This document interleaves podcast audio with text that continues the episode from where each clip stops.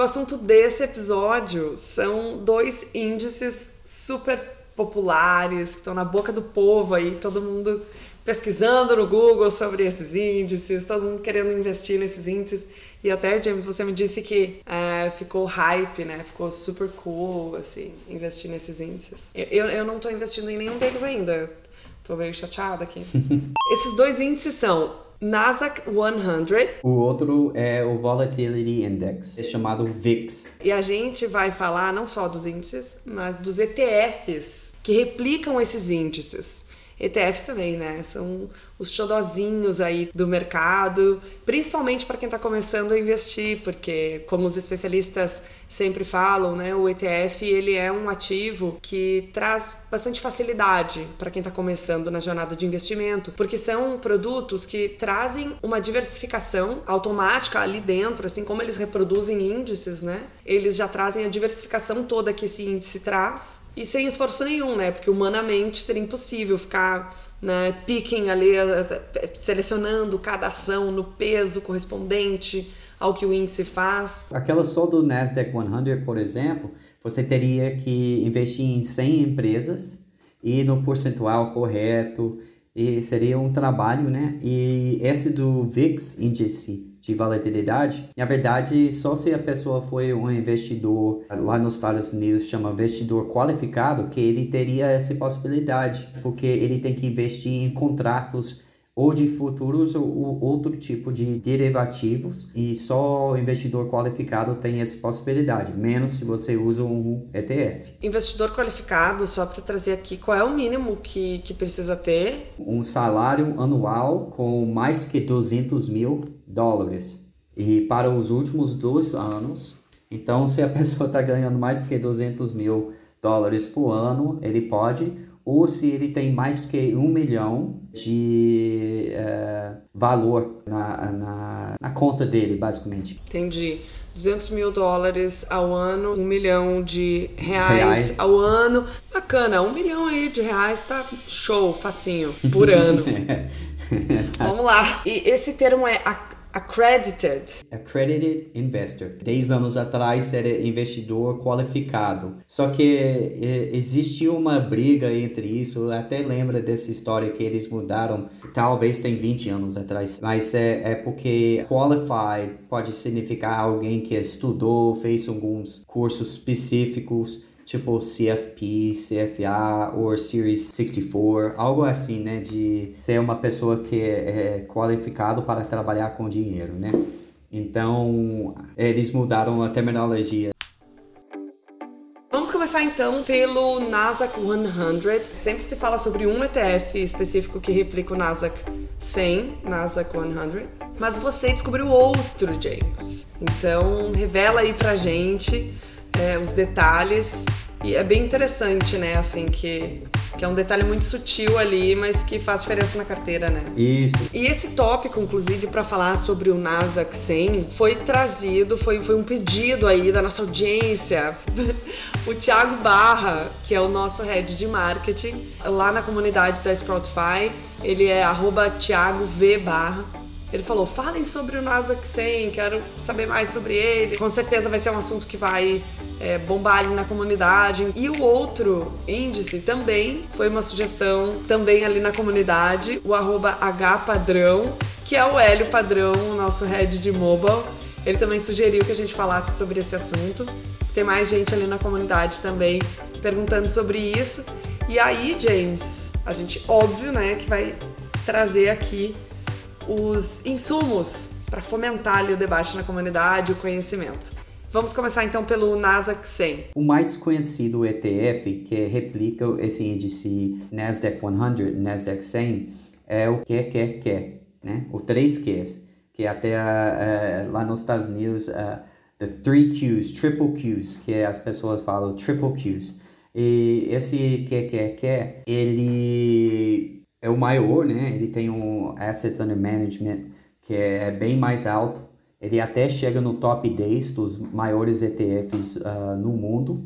Só para você ter uma ideia do quantidade de ativos em gestão desse fundo. Quem é o administrador desse fundo é Invesco. E quando eu estava pesquisando sobre Invesco, eu vi que eles tinham outro, que é, era basicamente igual, que é, é quer, quer, quer, M. E quando eu olhei, eu falei, cara, eu tô olhando alguma coisa errado, eu, eu tô invocado, sabe? Eu tava, eu falei, tô doido aqui. Eu, é, era noite quando eu tava lendo sobre isso, falei, tô cansado, é, eu acho que eu não tô entendendo certo.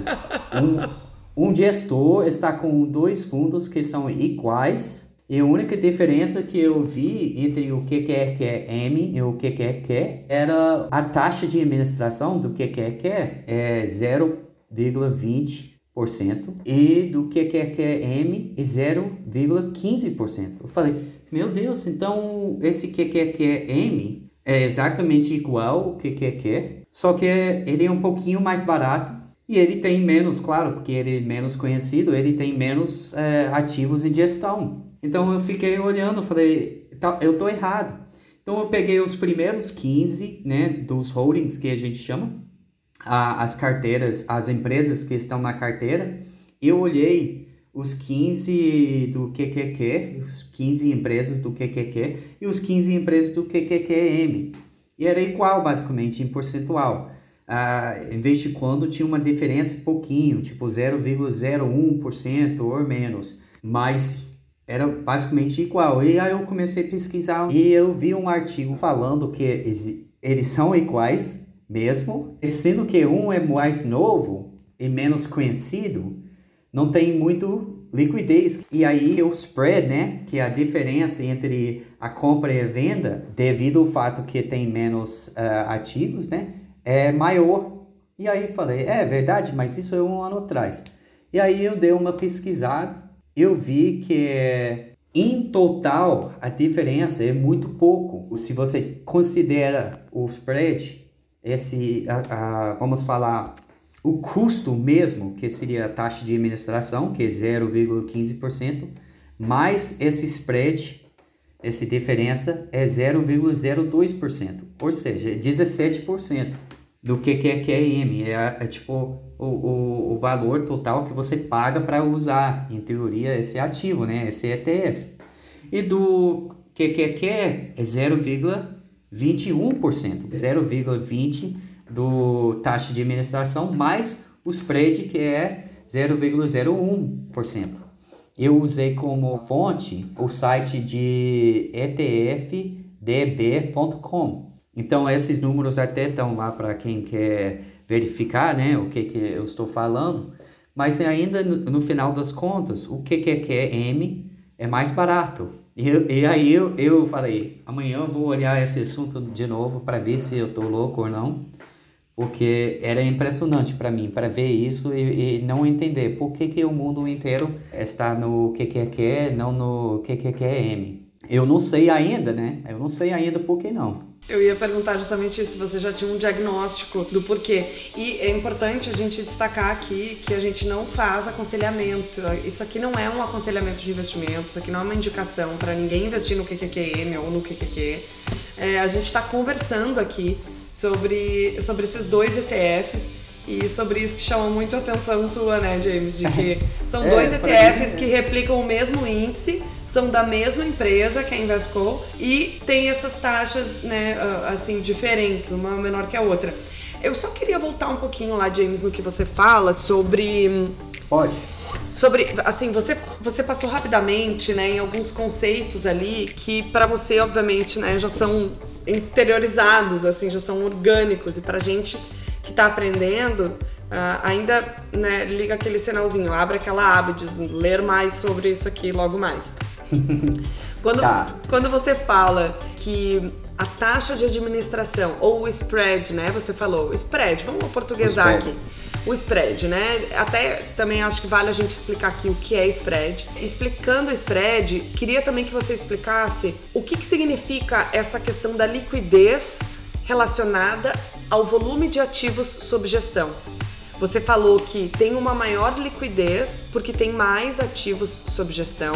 Consequentemente, né, é, ETF com um menor assets under management, né, um menor volume de, de ativos sob gestão, teria menor liquidez, então. Será que a gente consegue explicar esses conceitos para antes da gente seguir? Pode ser, não, tranquilamente. Só não deixe eu pular, né? Nenhum desses que você você falou, mas Vamos primeiro falar do. Isso, escreve aqui, aí no ó, seu, com a minha listinha to-do list. Que é, que é a to-do list sua, né? O James tem que fazer isso, o James tem que explicar aquilo. então, vamos lá nesse to-do list. Primeiro, o spread. O spread é a diferença entre o preço que você quer comprar e o preço que eu quero vender para você. Naturalmente, eu quero te vender para um preço maior e você quer comprar com um preço menor. Esse é o spread, né? Então, vamos supor, eu quero te vender um ETF para 100 reais e você quer me você quer comprar para 95. Essa diferença, né, eu, vai ser o spread, mas normalmente não é tão grande e as bolsas fazem que primeiro que essa diferença seja menor acha é, um comprador e um vendedor com a diferença no preço menor possível e aí isso é dividido no meio e você tem o spread. Esse é, é basicamente o spread numa Estou tentando resumir numa forma mais fácil, né? E aí, esse é o spread, essa diferença. Isso é importante para você, porque é um custo que você muitas vezes não, não vai ver, porque é bem pouco, mas existe ETFs que normalmente são ETFs novos, ou até tem ações, empresas que tem isso, e isso vai apertar no dia que você vai tentar vender. Só para você ter uma ideia, é, se uma ação não tem muito liquidez, um ETF não tem muito liquidez, o spread fica maior e você vai sentir o custo mais, entende? Ou você vai ver que, ok, completou seu ordem de venda, mas te custou, você recebeu um pouquinho a menos. Né? Esse é um custo indireto. Então, a taxa de administração é o custo direto e o spread seria seu custo indireto. Mas não vamos entrar tanto nesses detalhes, porque em geral ele não é tão, ele não é tão significativo. Então, quando tem esse grande um grande valor né, de ativos em gestão, significa que tem muitos investidores investidos nesse ETF especificamente. E aí, esse ETF, é, devido que tem tantas pessoas investidas, significa que tem mais liquidez. E mais liquidez é o que, que ajuda a diminuir a, a, a, a percentual da spread. E aí, James, voltando então aos ETFs QQQ e QQM ETF QQQ ou QQQM. Quando eu compro esse ETF, ambos, certo? Qualquer, ou qualquer um dos dois. O que, que eu estou comprando exatamente? Acho que vale também a gente explicar isso. Então, o que, que você basicamente está é, tá comprando? Eu vou primeiro só.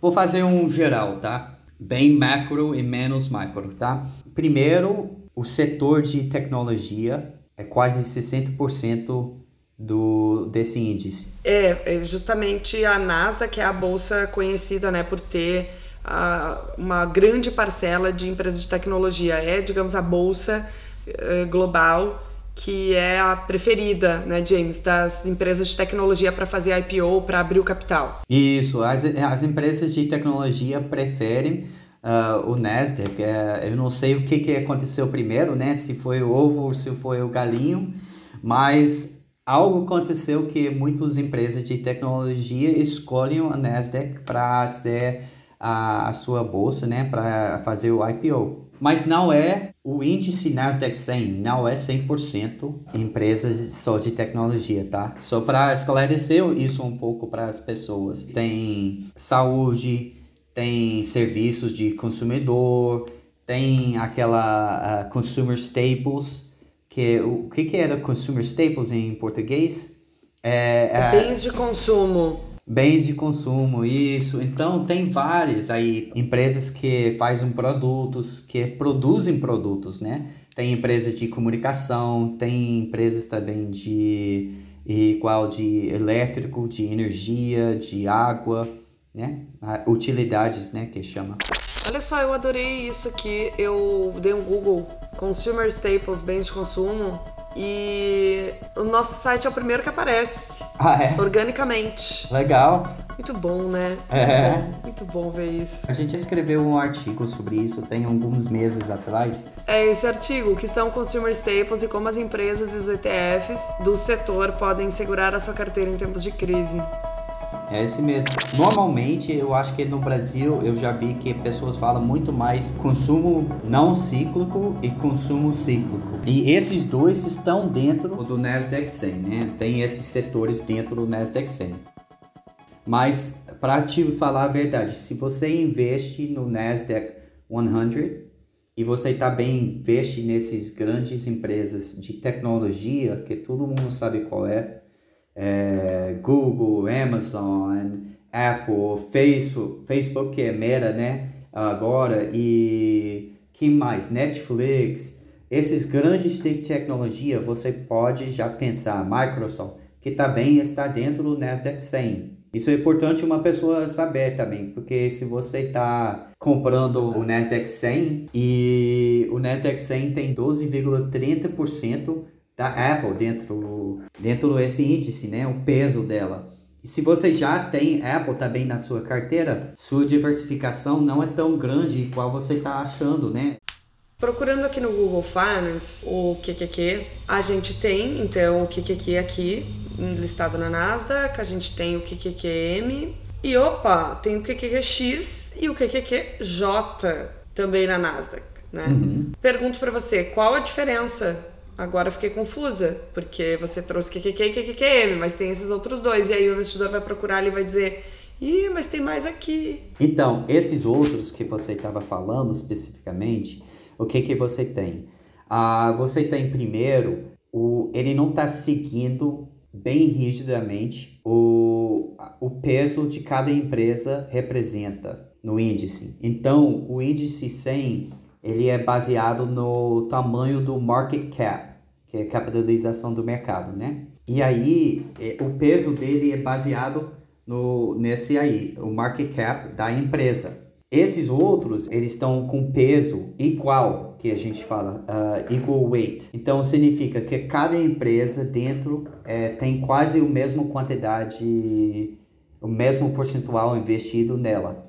Então tem esse fator. O outro que você mostrou é, é um chama leverage. Eu não costumo falar muito sobre leverage porque eu acho bem arriscado, então eu tento evitar. Mas leverage significa que ele tenta atingir três vezes, normalmente duas vezes ou três vezes mais do um índice, por exemplo. Então ele tenta replicar o índice três vezes. Então, se o, se o Nasdaq 100 subiu 1%, em teoria, esse QQ, Q3 deveria subir 3% no, no dia, né? Ele tenta fazer isso no dia, mas também não é sempre perfeito. Se você ver também ali, o QQQ3 está em alto hoje, mas a QQQ está embaixo, né? Já caiu meio por cento eh, hoje que tem várias outras questões envolvidas, né? Tipo, talvez se o dividendos é, vai sair, tem outras questões. Então, esses outros ETFs, não, em geral, não são seguindo igual esse índice que é o Nasdaq 100.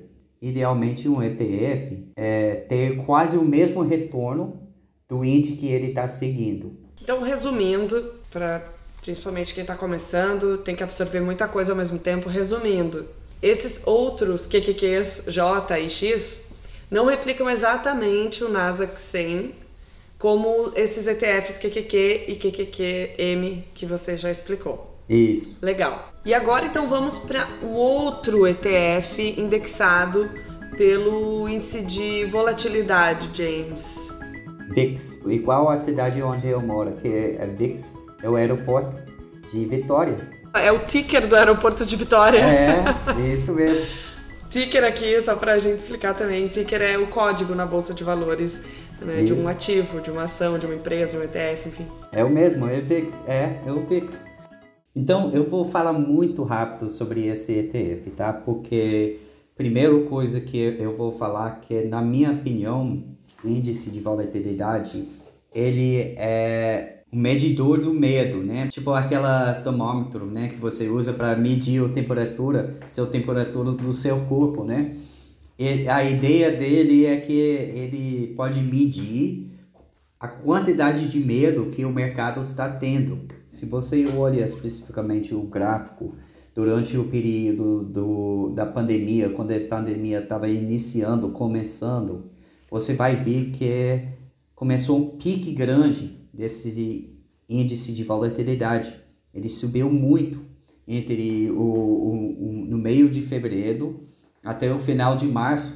Ele subiu bastante. Então também durante uma época de tipo um bear market, né, o mercado de, de urso, né, esse índice de volatilidade também sobe nessa época, né?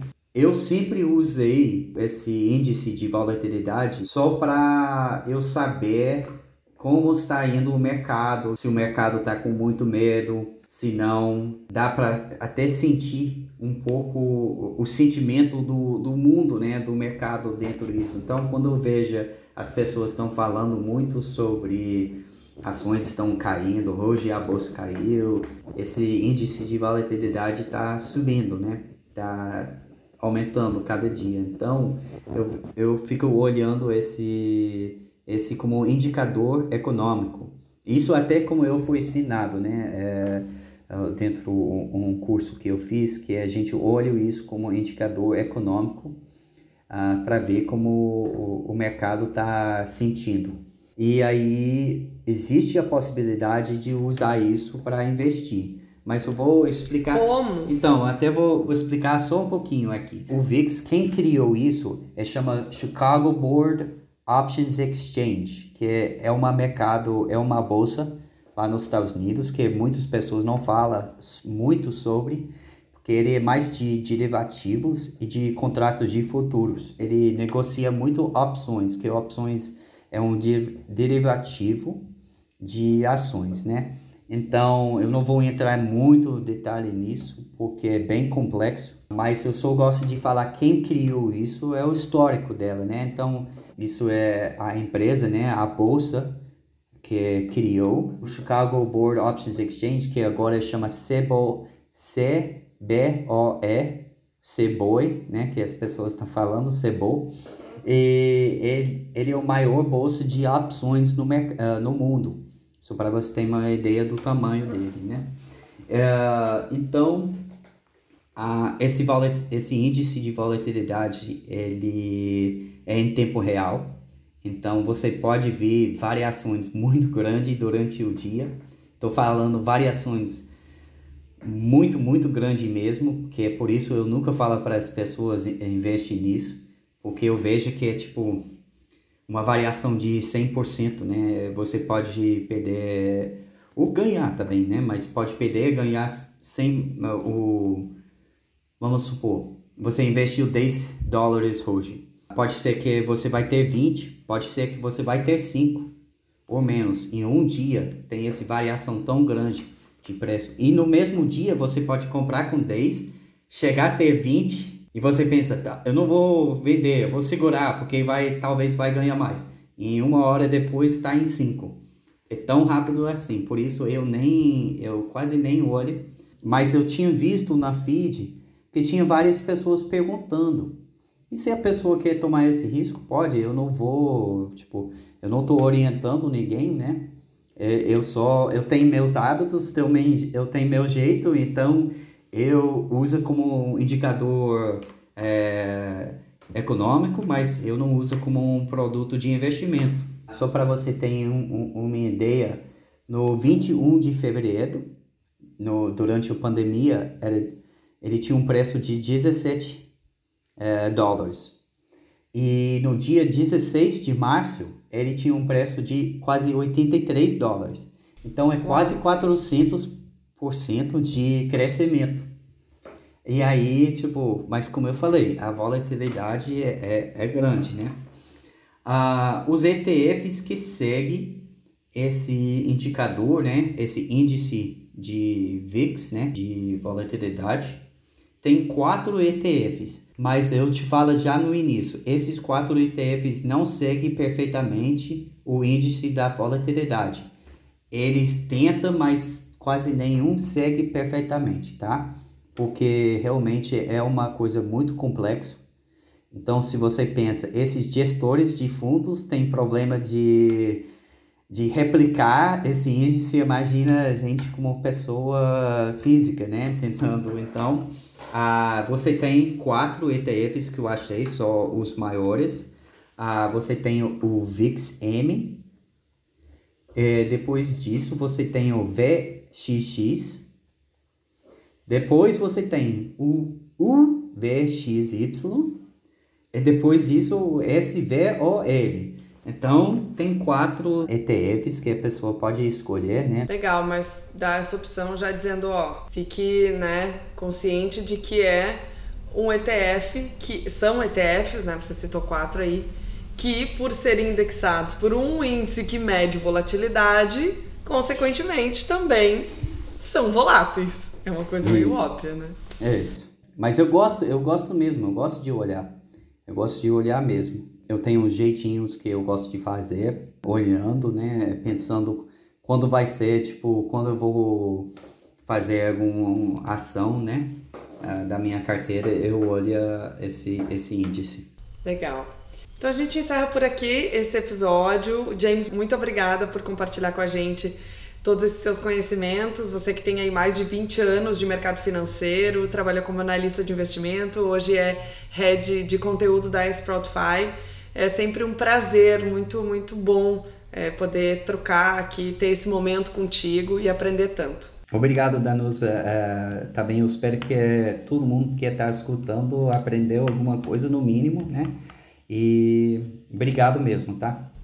E se tiver qualquer dúvida, se ficarem dúvidas, que sempre tem, na verdade, a gente vai abrindo novas abas e vai né, se aprofundando e, e tendo mais questionamentos e coisas para aprender, é só te procurar lá na comunidade, no app da Sproutify, procurar lá o seu arroba e te marcar lá e fazer perguntas para você, né? Você tá lá na comunidade sempre também aberto a ajudar todo mundo.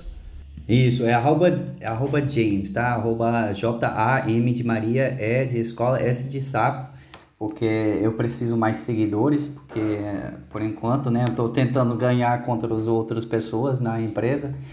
Então, quem quer me seguir, por favor, pode me seguir na comunidade. E aí, se tiver dúvida mesmo, pode colocar no feed. Não vai ser só eu que vai te responder, é, vou te responder, né? Tem muita gente que está lá dentro que pode te responder, até pessoas que são parte também da comunidade, que nem são da Sproutify, que têm experiência também, eles podem te responder. Então, por favor, não se sente medo não de, de escrever sua pergunta é uma comunidade que não julga, né? É uma comunidade sem julgamento. A gente quer todo mundo aprender. Fica aqui o convite para todo mundo baixar o aplicativo da Sproutify, participar da comunidade de investidores. A gente está construindo a primeira comunidade de investidores da América Latina nas bolsas americanas. Baixa o app de graça, abre uma conta de graça, sem taxa de administração e, e, sem, sem cobrança ali por corretagem, não tem taxa né, de, de corretagem para investir através do aplicativo. E também não precisa abrir conta se não quiser, pode só primeiro abrir o aplicativo, dar uma olhada no feed, as pessoas compartilham ali suas dúvidas, seus conhecimentos, as ações nas quais estão investindo dá para abrir o portfólio, mostrar para as pessoas em quais ações você está investindo, sem mostrar o valor, né? Os seus milhões de dólares ficam sob sigilo ali. Então, é, baixa o aplicativo e nos diz o que, que você também está achando dessa comunidade que a gente está construindo juntos. Valeu, James. Falou. Tchau. Mas fica aí que eu preciso de você ainda. Fica aí, fica aí.